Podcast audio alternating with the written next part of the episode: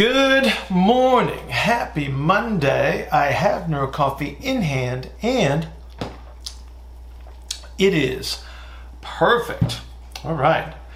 Digging into a very busy Monday. Uh, quick housekeeping item. iFast University members, uh, we have a call today at 1 p.m. Eastern Standard Time. If you're not a member of iFast University and would like to participate in this call, please go to ifastuniversity.com, get yourself signed up, and please join us at 1 p.m. today digging into today's Q&A. This is Cameron. Cameron has a really good question. One of the things we have to understand is that no movement takes place um, without a gradient. So we have to have a differential in our ability to to uh, change our shape. So um, humans are primarily water, so we use compression and expansion to move through space. And if we don't understand how we are compressed or expanded, then we don't understand how we can help people restore their movement capabilities. And so this is why we have to rely on things like understanding archetype and starting conditions. And again, the, the strategies that people will use that become limiting in regards to movement so then we can actually help them recapture um, those movement capabilities. So we talk a, a great deal in this call about position and how we can apply pressures to promote these shape changes that are so necessary for movement. So thank you, Cameron. Great question. Um, very helpful for a lot of people. Um, once again, see you all on IFSU at uh, 1 p.m. today. Everybody have an outstanding Monday. I'll see you tomorrow.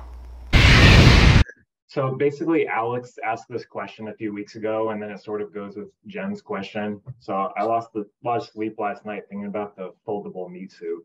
Um, so it's I was thinking about so let's say like in in Jen's picture case, if there's like a if a narrow, and if I want to and like whatever activities I give them, they're not not particularly working. So I'm so I'm trying to like use like manual intervention, start to like shape the ribs and the and the pelvis to start getting their like like an actual turn in on on that right side. Okay. Um, so I think where I'm at start with with with the narrow in that case is like just their ribs are like sort of like they're sort of out like that. Straight? Yeah. Yep.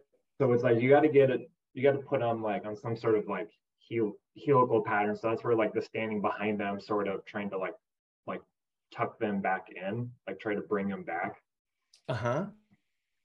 So then once we're once we're there, I'm coming like I'm trying to picture sort of like Jen's picture in that case, where it's like so like once they get there and if they still appear where like the right side's down, but clearly they're not, they're just like it's just multiple twists on a twist on on that on that rib cage. So I was trying to picture like sort of what do you do next to try to help like just to like get some sort of like AP expansion on on that right side. Okay, so so you said narrow ISA, right? Yeah. Okay. Where where where is the expansion on somebody that is compressed? Like like so so the, so the compression is is is essentially anterior posterior, correct? Yes. Okay. So where's the expansion? Like where where can you create a gradient? Like at their like at their belly? Jen Marcello knows. She, she's going to say it out loud and, and embarrass you. you gotcha. Oh, I'm very embarrassed. it it's sideways, right? Yeah. Like th- like so, so, this is a point of confusion for a lot of people that that think that the ISA is an angle measurement, right? They go, well, my angle is 106 degrees, and it's like, okay, so what? Um, uh, so uh, you ever have like a narrow ISA and they're they're laying on their back and you're going to do some activity in supine and they take their first breath in and then their their their ribs just literally separate sideways like the red sea you know? Yeah. like it like it like and it looks like they're they're they're they're about three inches deep front to back and then they just go like crazy sideways. Yeah. Right? yeah. Always confusing Okay. Right. Okay. So so so so air volume is following the path of least resistance. So the AP compression is not going to let them expand front to back, but they can expand sideways. And so so this, this like everything that I that I talk about in regards to rolling is to affect that capacity to create the gradient. And so so where you have to apply the the the pressure then is into you're going to take away some of that that expansion and i'm going to try to promote it to to move in the other direction one second love you um and so this is why you would start somebody in in side lying versus supine um be, because again if the goal is to is to um influence the gradient you have to go where the expansion is possible first. Okay, that's how you determine. It's like, what, what position do I put him in to start? It's like, okay, where can you create? Say we put him in like left side lying in this situation, and I, I'm gonna use my hands to like create to to to create the the gradient at that point to start to shut off that that lateral aspect of the rib cage. Okay.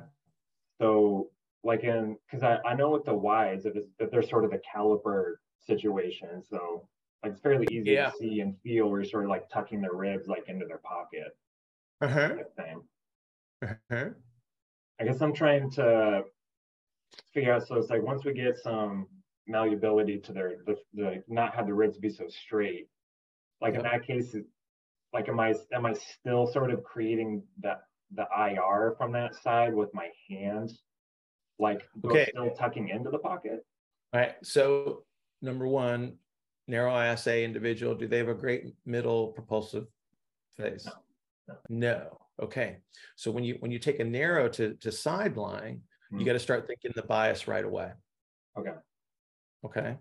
So so I've got I've got lateral expansion um, based on on the current shape, but I'm going to create a bias um, to to create the turn that you're you're talking about like right away.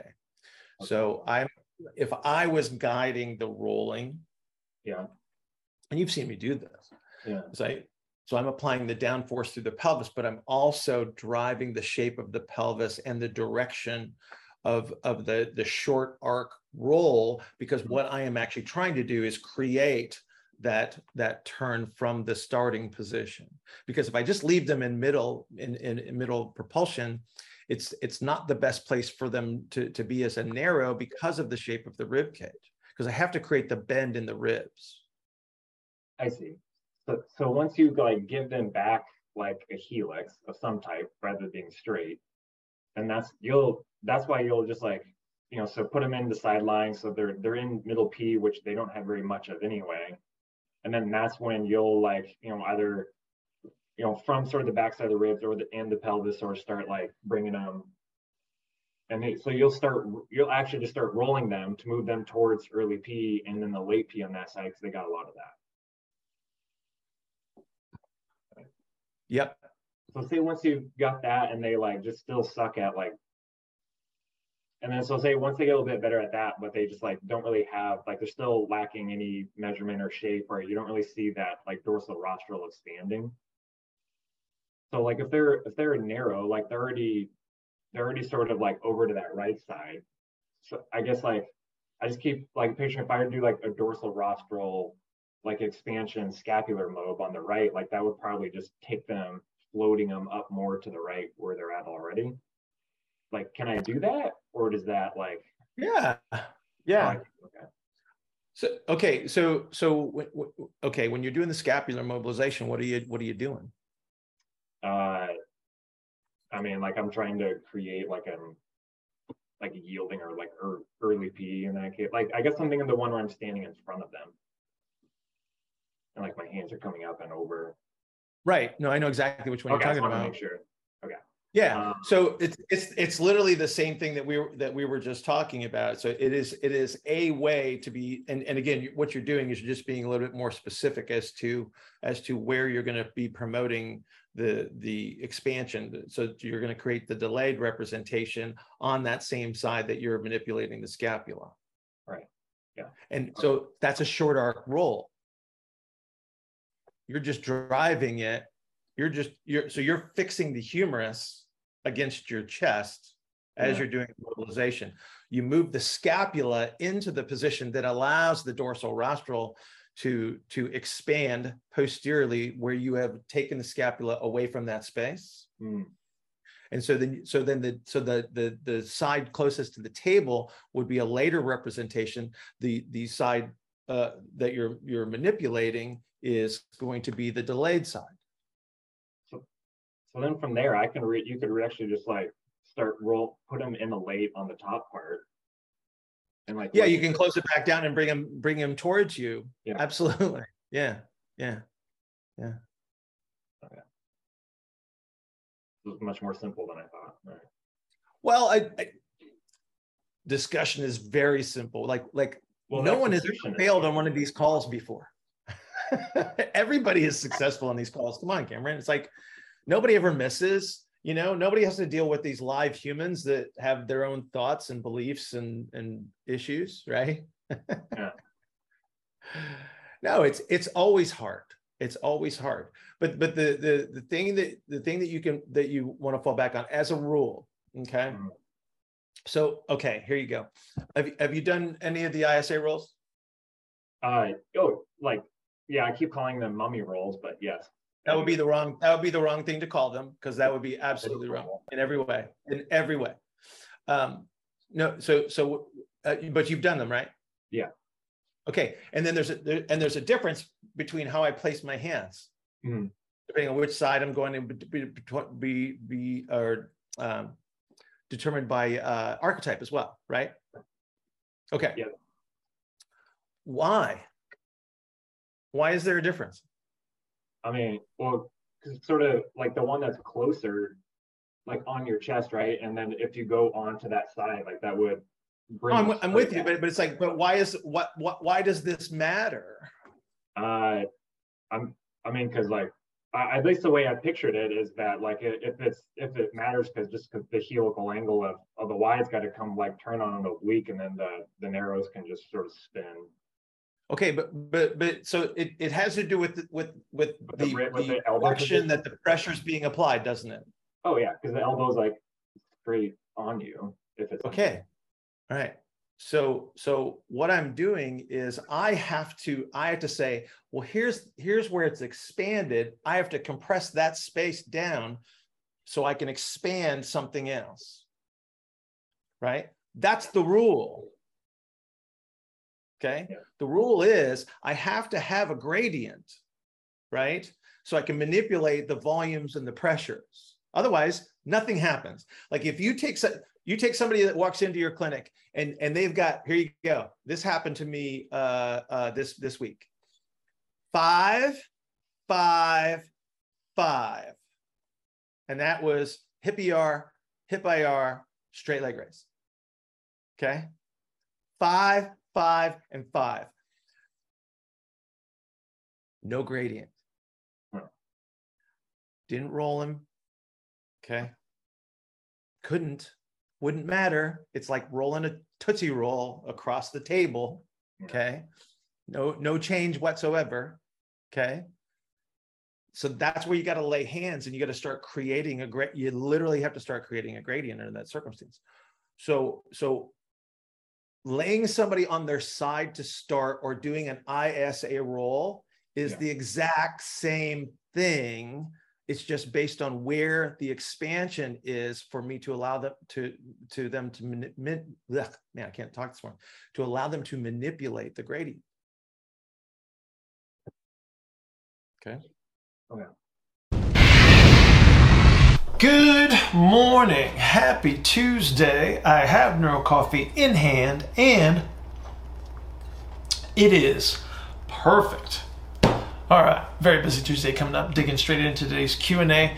Um, this is with Robbie, and Robbie had a, a, a really cool question about how we perceive things through a bias. And so this comes down to a, a modeling question. And um, it, what we need to make sure is that we have a coherent and useful and, and effective model. Um, there are different representations of this. So if you use a dead guy anatomy type of a model, then you think in levers and planes um, and, and such, whereas a living, breathing, dynamic human being doesn't have those. And so it doesn't mean that that model is not useful at certain times. It just means that it's immediately placing a limitation on what is possible, and therefore you are restricting your capacity to, to intervene. This is the problem with almost every system that's available out there is they're making certain assumptions and, and they're not close enough to the truth or, or to reality, and therefore they will always fail. And so that's why we need to continue to evolve this representative model. And so, so we kind of cover some ground in that regard in this question. So thank you, Robbie. Um, definitely going to be helpful for a lot of people. Everybody have an outstanding Tuesday, and I'll see you tomorrow. Good morning, sir. How are you, young man? I'm well. I'm well. There's a heat wave here in Ireland, so people were out taking photos of the sun. It's a rare occurrence here. they they ask questions like, "What is that in the sky?" Yeah, there's grandparents telling their grandkids, "So you, you don't see this too often, so make sure you take it in." That's hilarious. It hurts. It hurts my eyes, Grandma. Look at it. I said, "Look at it." um, it's a pity, it's a pity Zach went off the call there because you, you kiss Lisa goodbye, and I was about to say to Zach that he better take a good representation of that when he goes to kiss Lee. He's gone. I don't have. Uh, I don't think they're too complicated. Just two, uh, in my mind, quick ones. Is the most common representation we see when people are standing with regards to their feet, late left and early right? It just seems to be that seems to be the most common one we're seeing most of the time. It isn't. That's okay. That's fair enough. I just wanted to know. It just seems to be a common one I'm seeing. Um. So so uh, it may be that you have a biased population. So, so this is this is one of the questions that comes up a lot because, um, you know, uh, if uh, I'm going to pick on you just for a second, Jen. So, like, if in Jen's world, she thinks everybody's a baseball player. Yeah. You know why? That's all she sees is baseball players. Not, and that's not all she sees, but she sees so many of them right? That would be that would be a bias right? And so you just got to be careful with that because the the the day that you think that everybody's the same mm-hmm. is the day, is the day that you just hit a brick wall and you go but it worked yesterday you know? And um, you, you you can't go there. There are you, you everybody's going to be moving forward. So so it, from a biomechanical perspective every uh, compensatory adaptation that we produce will shift the center of gravity forward.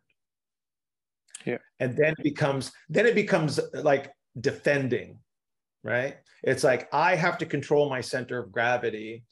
Um, there's certainly internal force bias that everybody has to manage to varying degrees, right? And so archetype and is going to affect that strategy. And so again, it's like if you've got a biased population, then you're going to see a lot of the same stuff over and over again. But but I I I challenge you to to not fall into the trap of the of of saying that everybody's the same.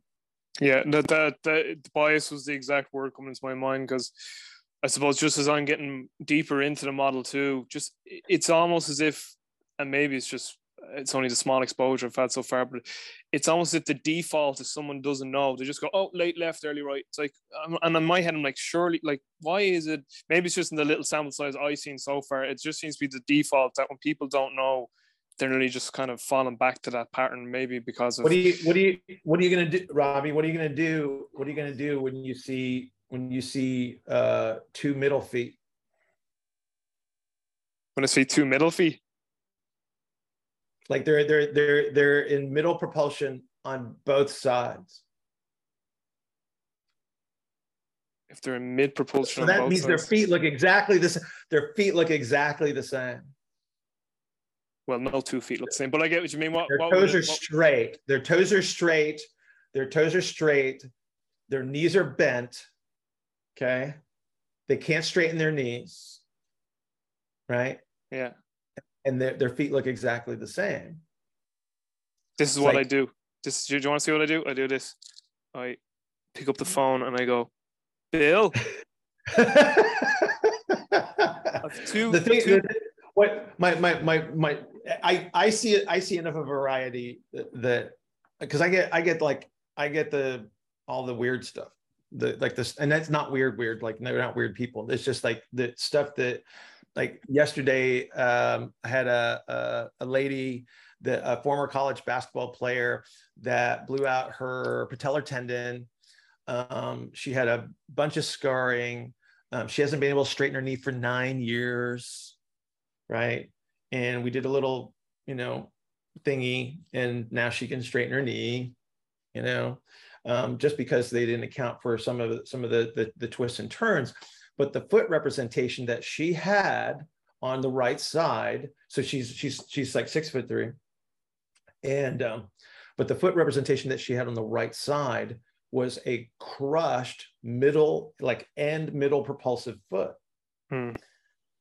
Right. Which is not what you would ex- what it's not what you would expect based on, I, your uh, question. yeah, I, I'm not saying that that's what I'm seeing all the time. I, I'm just saying, so far, it's it's kind of like it's a bias. I think people have like in my mind, I'm I'm I'm thinking that that can't like that's not right. There's no way.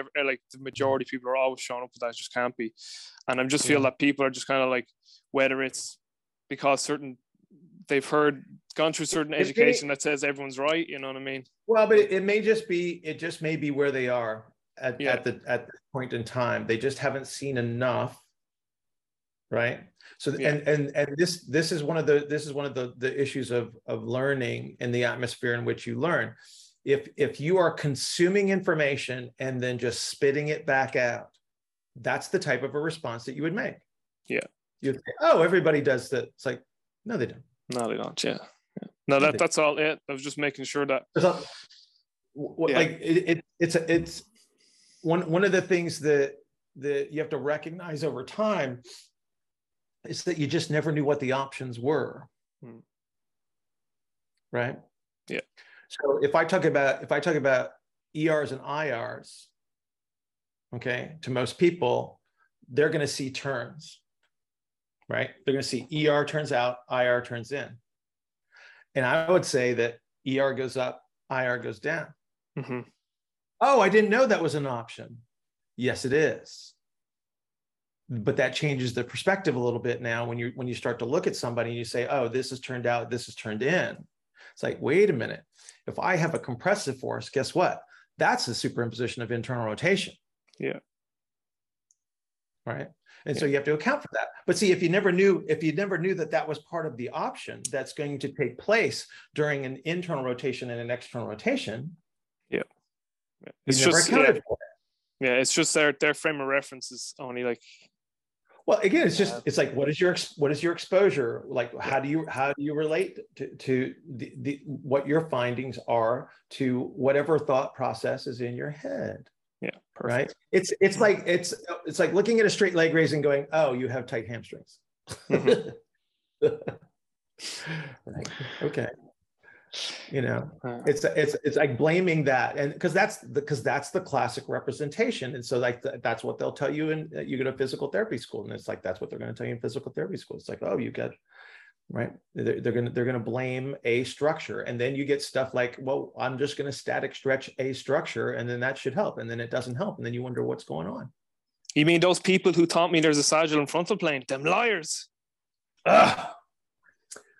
okay dead guys dead guys do my, my, my point is it's like it's like what what is what is the frame of reference of your model if you're using it if you're using a, a, a dead human being as your as your representative model then a lot of that stuff is is on the table as far as Yeah. planes points in space uh, levers like all of those things come back into play in that context Yeah. but if that's your context for a dynamically moving human being now you have you have imposed limitations on your on your process because it doesn't work that way. Good morning. Happy wednesday. I have neurocoffee in hand and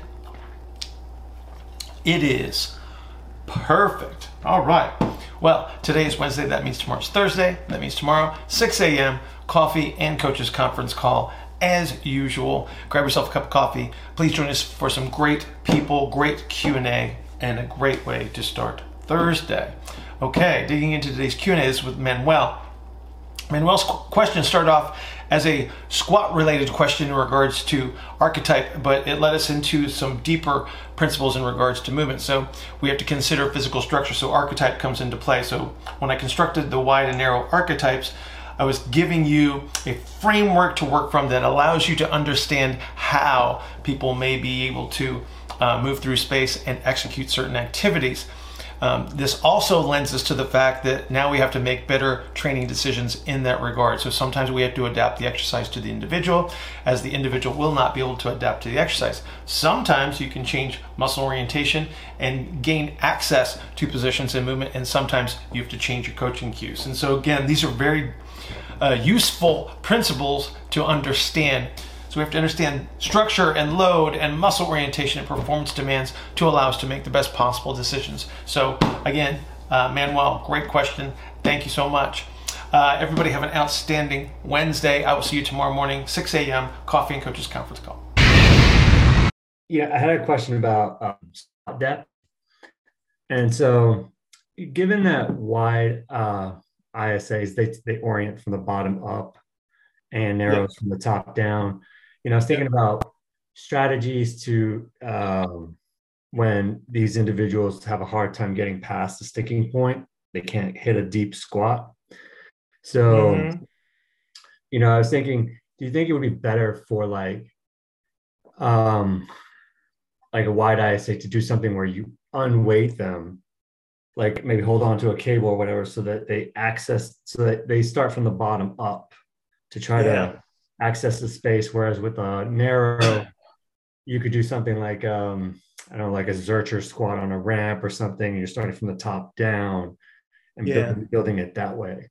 Or would yeah. it, you know? No, no, your your your your instinct is really good. So so, but but let's let's talk about this a little bit um, as to why. Okay, so when somebody descends into a squat, why do they stop?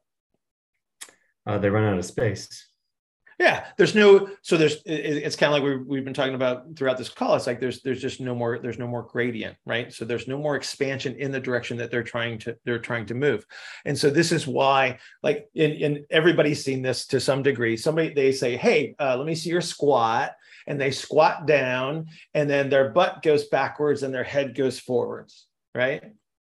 And they look like a downhill skier, right? Their chest is kind of on their thighs, their butts going straight back, and and they're reaching forward, and and they think that they're doing a great deep squat, and then we just kind of you know do the internal head shake thing that they can't see, and then you kind of know right. So the reason that they're doing that though is is and the reason that they're following that shape is because they're just following the expansion right? You said go down as far as you can and so they're trying to go down as far as they can but but now they're hitting they're literally hitting the the floor so to speak and then they spread out front to back which is head to tail right?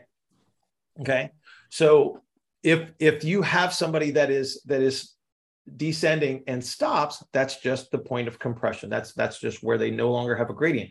If you can if you can change the context of the activity and and prolong their ability to maintain the gradient you've just increased the depth of the squat. Mm-hmm. so strategy wise i i would be on on board with that. Right execution then becomes a bit of a problem because then that's that's where the experiment takes place as to okay what do i have available what kind of a structure am i dealing with here you know when you've got somebody that's that's you know, AP compressed, you've got a lot of ER orientation to deal with there. You know, so you might have to put them in that space. But, you know, from a strategy standpoint, you're absolutely right. Yeah, because you know, my my goal with either of those two movements was to create the expansion for them to access the space in the beginning. yep. The first Absolutely. place. And so then, yeah. you know, um I've had success with the ramp squat, but I was trying to be a little bit more targeted and think, okay, uh-huh. you know, what if I could start from the bottom up for some people and top down for others? So. Yeah, no, it's like it's like like I, I won't disagree. It's it, and, and again, your your your narrow ISAs because they're they're d- designed to be better squatters in the first place. They tend to do really really well with those those squat strategies that are that are biased towards like capturing the early mm-hmm. because they, they, like I said, they're they're just pre-designed to be better at it. Right? Um, with with your and you know uh, with your wides, and this this is why I like you know the the the box squat variations is because it's a little bit easier to to work them off of the sticking point, like just above or just below, right? And it allows them to to promote the the yield as well, which is what a lot of times they just can't do at all. Mm-hmm. And since we're trying to you know, increase uh, relative motion, we're trying to increase ac- uh, access to a space. Is it, I guess, how far would you want to, would you want to, I guess, restrict the motion? For example, like, you know, having your feet pointing straight ahead versus something that's kind of a little bit, you know, toed out more as if the, as in their normal squat. Yeah. What's what eh, that's this is going to come down to to like intention. Mm-hmm.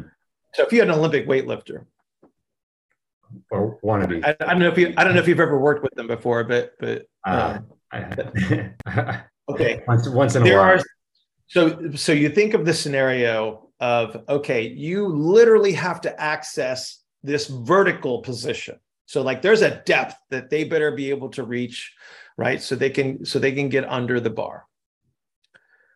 Under that circumstance, it's like you can't force somebody into a position that they do not have access to. So hip structure becomes a bit of a problem, right? Orientation becomes part of the problem. And under that circumstance, it's like there's going to be toe out. There's going to be there's going to be ER orientation right? So I can superimpose the, the IR.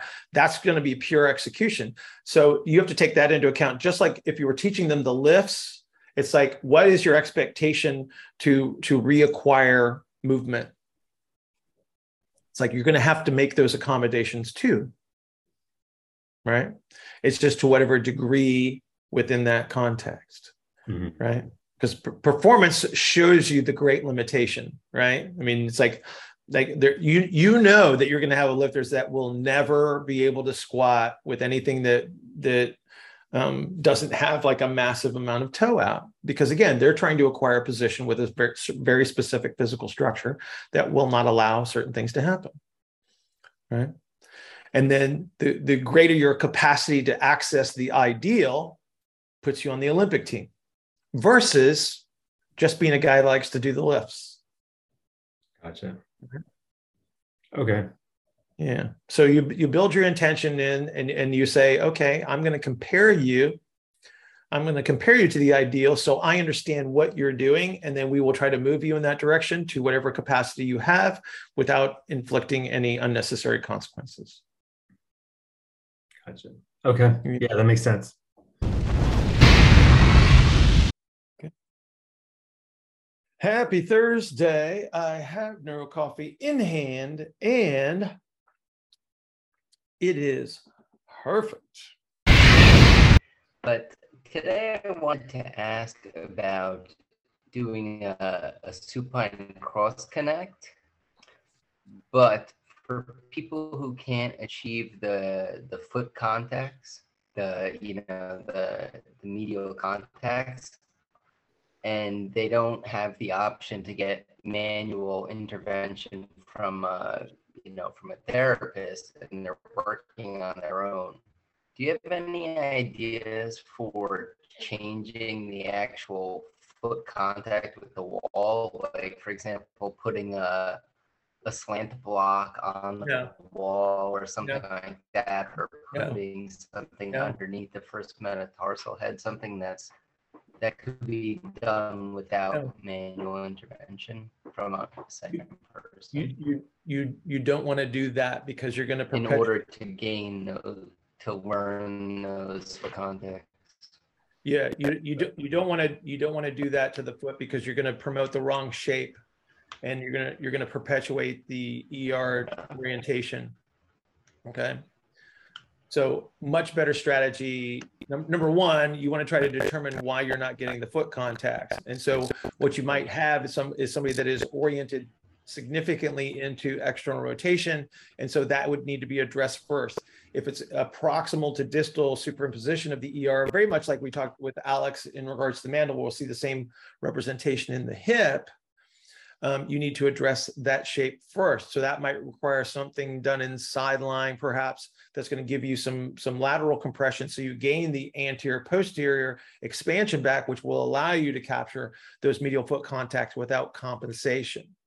Okay. Now, having said that, there are other strategies that can reduce the concentric orientation in the foot itself that are interfering with uh, the capability of capturing medial foot contacts. And so that would that would um, be associated with um, the concentric muscle activity on the bottom of the foot. And so you, you fall back on, if, if you're uh, not somebody that uses hands-on um, uh, type of treatments, then speaking of the devil, like I got a guy coming on that that's a strength coach that doesn't do manual therapy, but he does manual therapy. Um, so um, in that case, that's like your lacrosse ball, your something that you're rolling with your foot to help reduce some of the concentric orientation on the bottom of the foot.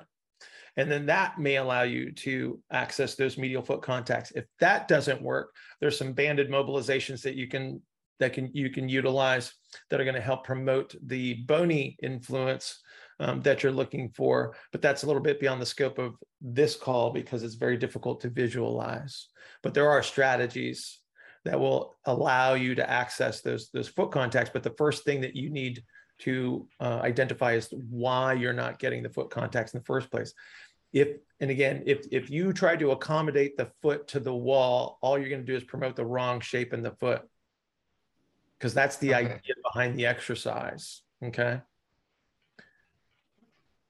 Thank you. That's actually very helpful. Good. Okay. I, I tried to cover all bases there. Hey, you did great. Thank you. Okay. I didn't want to leave you hanging. Good morning. Happy Friday. I have NeuroCoffee in hand and it is perfect. All right.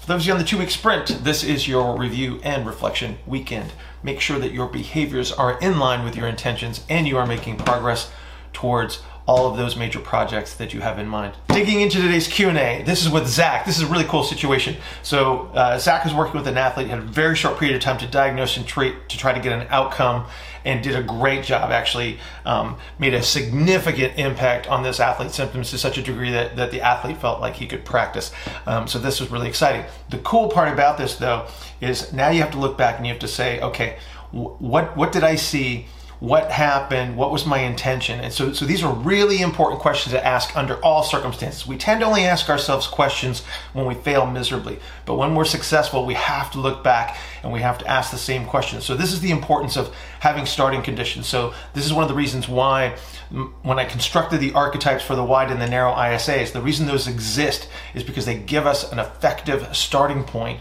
so when we do evaluate someone or we assess them and we determine where they are, what their needs may be, we have the comparator of the foundational archetype because that's how we're going to work back and reverse engineer these, these processes to restore whatever relative motions they may need or whatever performance quality they need to develop. And so, like I said, the, the important thing is to keep asking those questions even when you're successful. It's like, what did I see? What could I have done differently? It's a very powerful question that you should always be asking. So, Zach, thank you so much um, for this question. It's a, it's a great way to to understand this process of how we get better. Um, so again, thank you. Uh, podcast will be up on Sunday. Everybody have an outstanding weekend, and I will see you next week. Onward.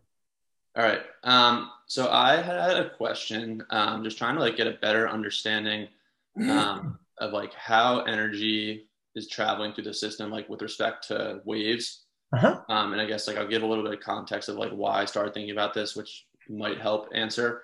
Uh-huh. Um, there's a, a, football kid that I, I, literally had like five minutes with him before he had to go out to practice. Um, but he came in with like lateral hip pain and medial knee pain. Um, the knee pain more so with just doing like even like a single leg kind of like mini squat type motion, and then the lateral hip pain. So if he's going into like a change of direction into the left side, back out to the right. Pain on the pain's on the right side. Sorry. Um, well, okay, wait. So he's so he's going like into a cut on the left foot, and he gets right hip. Yeah, like if this if this is. nope, I got it. I'm with you. Right. I'm, and it's right hip though, but he feels yeah, it as, as he crosses over with the penultimate step. Okay. Oh, he's doing the uh, so it's at the crossover or it's it's the it's the positioning step. No, it's like as he's going into it, it's that it's the penultimate step as the right foot comes across his body to like start the breaking. Oh, impulse. I got you. Okay. left foot's fine as he comes out. Um, so just like throwing him on the table had like a massive ER orientation. Uh, there, and there on, you go. On that, the right side. Yep. Um, yep. And then like a the same twist at the knee. Yep. So just really quick, basically just like laid on his pelvis and then manually untwisted the knee. Uh-huh. Knee pain gone, hip pain like greatly reduced to the point that he felt like he could practice. Brilliant. Nice work. Thank you. Um, well, but, hey, hey, dude, like, like, don't discount that. It's like yeah. you did, you did an amazing thing in a very short period of time because of your your reasoning. That's great. I love it. I'm trying to understand a little better, like how I influenced the way that he was able to accept force from the ground up and then put it back down. Um, okay, so I, hang on. This is real simple. This is like crazy simple, dude. Come on. Look at the orientation that you started in. Okay. If if you were so if he was just taking a, a straight old step forward with the right leg, okay, you got you've got energy that's coming up from the ground through the right foot into the lower extremity towards the hip. Where's it landing? Like it's it's following it. You have so look straight down through the femur, okay? Straight down, like from above in your head. Look straight down through the femur, and then straight down through the tibia. Do you see the corkscrew? Kinda. Is this is this something you could potentially draw, or is that not? Uh, oh, you're really asking a lot from my art, artistic talents here. You you have you have an ER to IR, ER to IR situation. Okay. Yeah. That's what you got. Okay. So if if if you're if you're looking like literally straight down through the hip socket, down through the femur, straight into the ground and into the foot from from above, you've got a curve that goes like this, and you got another curve that goes like that. Yes. Okay. So you, you made a proximal change that reduced the, the compressive strategy that he had at the hip. So, so you compressed the pelvis, correct? Yeah. Okay. So he's got an EARD representation or an EARD orientation at the proximal hip that you took away.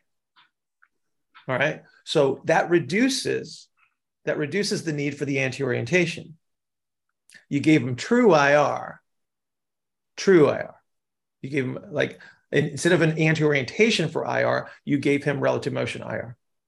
So he was he was superimposing. He was now capable of superimposing the IR on the ER. Okay. Yep. You untwist the knee right? You reduce the load on the medial aspect of the knee as he is starting to try to load that foot with the with the crossover into the cut. Yeah, I think I see that. So so you gave him legit IRs when he needed higher force production into the ground versus orientation and downward compression through the through the bones themselves.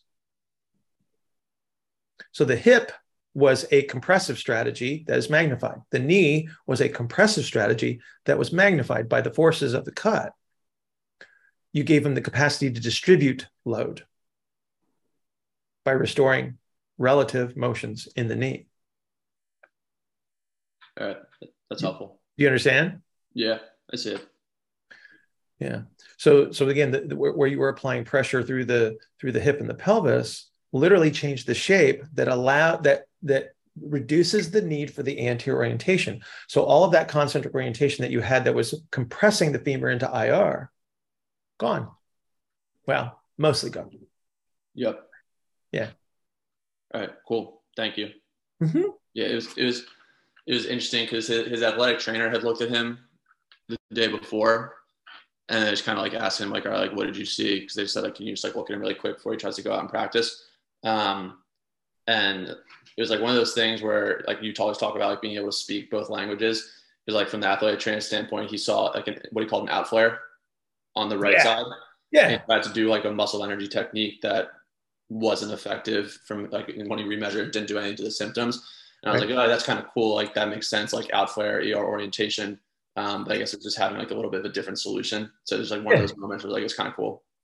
Yeah. Yeah. It's like after a while, it does start to make sense, right?